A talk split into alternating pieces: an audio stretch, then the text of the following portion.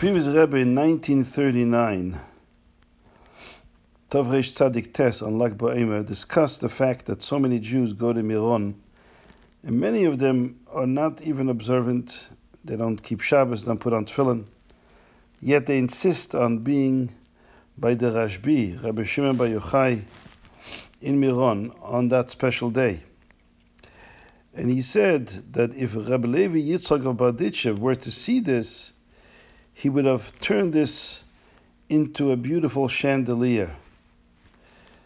That means he would have looked at this strange phenomenon that Jews that don't keep Shabbos or Kashrus or Tefillin want to be close to this great tzaddik, Rab Shimon Bar Yochai, on his day, and he would made this into something beautiful. And the previous Rebbe proceeded to say that Reb Levi Zabaditcheva had a, a rare gift. That not only did he speak nicely and positively about everyone, he was able to interpret every situation, even a very negative one, and interpret it in, the, in a positive way. But he was also able to affect a change deep inside the heart of that individual. And uh, the previous Rebbe explained how he did this. He said every person has good and bad inside of them. Sometimes there's a person that the bad, the evil, is more dominant. Rabbi Levi Zobadichever was able to look inside the good of the person that hidden, suppressed good, he was able to gaze at the person through the lens of that good. And by looking at the person through the good that's inside of them, he gave that goodness extra strength and power. And he empowered the person to be able to prevail the good side over the bad side. And that's how he effected a change in people's hearts. And he told a story which he said comes in two versions. There's the story the way it's conventionally told by the Welt, by the world, which is incorrect, he said, and there is this, the true version of the story, the true story, the way it was told by a grandson of Rabbi Yitzchak Berditchever, who happened to be married to the daughter of the Liadi Rebbe. This is the son of the Tzemach Tzedek. And that grandson was also called Levi Yitzchak after his grandfather.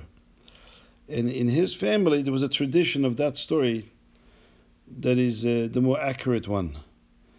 And he told both versions of the story. The story is that Reb Levi Berditchever, this is the way the Welt, the world, tells the story. Reb Levi Berditchever walked down the street in Berditchev and he met a Jew who he calls an apikoris, a heretic, a rebel, didn't keep Torah mitzvahs. And Rabbi Levi Berditchever called him by his name and said, Yankel, I'm envious of you. Yankel, being quite astounded, asked Rebbe, Why are you envious of me? I'm such a sinner. And the Rebbe said to him, Because it's exactly because you have so many sins that I'm envious of you. Because if you did tshuva, all these sins will become mitzvahs. So you have such a great opportunity to transform such negative forces in your life and make them into something so positive.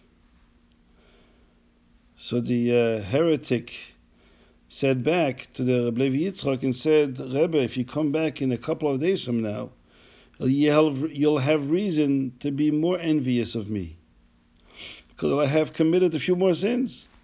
He said it a little bit in a derisive way, in a mocking way. This is the way the world tells the story that Rabbi Yisrael Berditchever was clearly ineffective. But the way the story truly happened is the way his grandson would tell it. Is that Rabbi Yitzchak went down the street and met Yankel. Yankel was a heretic, a rebel, and he said to him, I'm envious of you.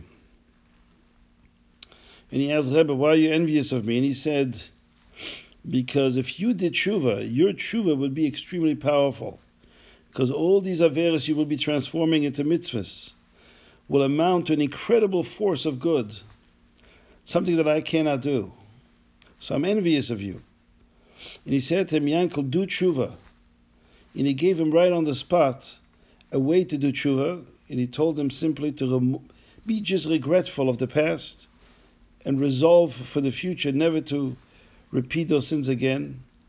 And to just start practicing mitzvahs, tefillin, Shabbos, a fairly, relatively easy way to rectify the past. So Yankel answered and said, Rebbe, if in a couple of days, if you come back to me then, you'll have more reason to be envious of me.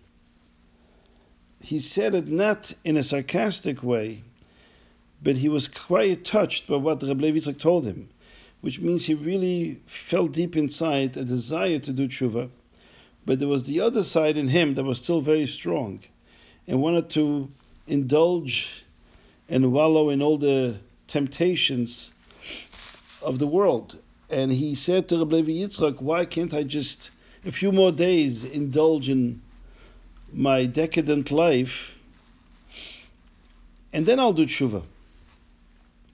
So Rabbi Levi Yitzchak said to him, we have a rule in the Talmud that somebody who says echte let me commit a few sins and then I'll do tshuva.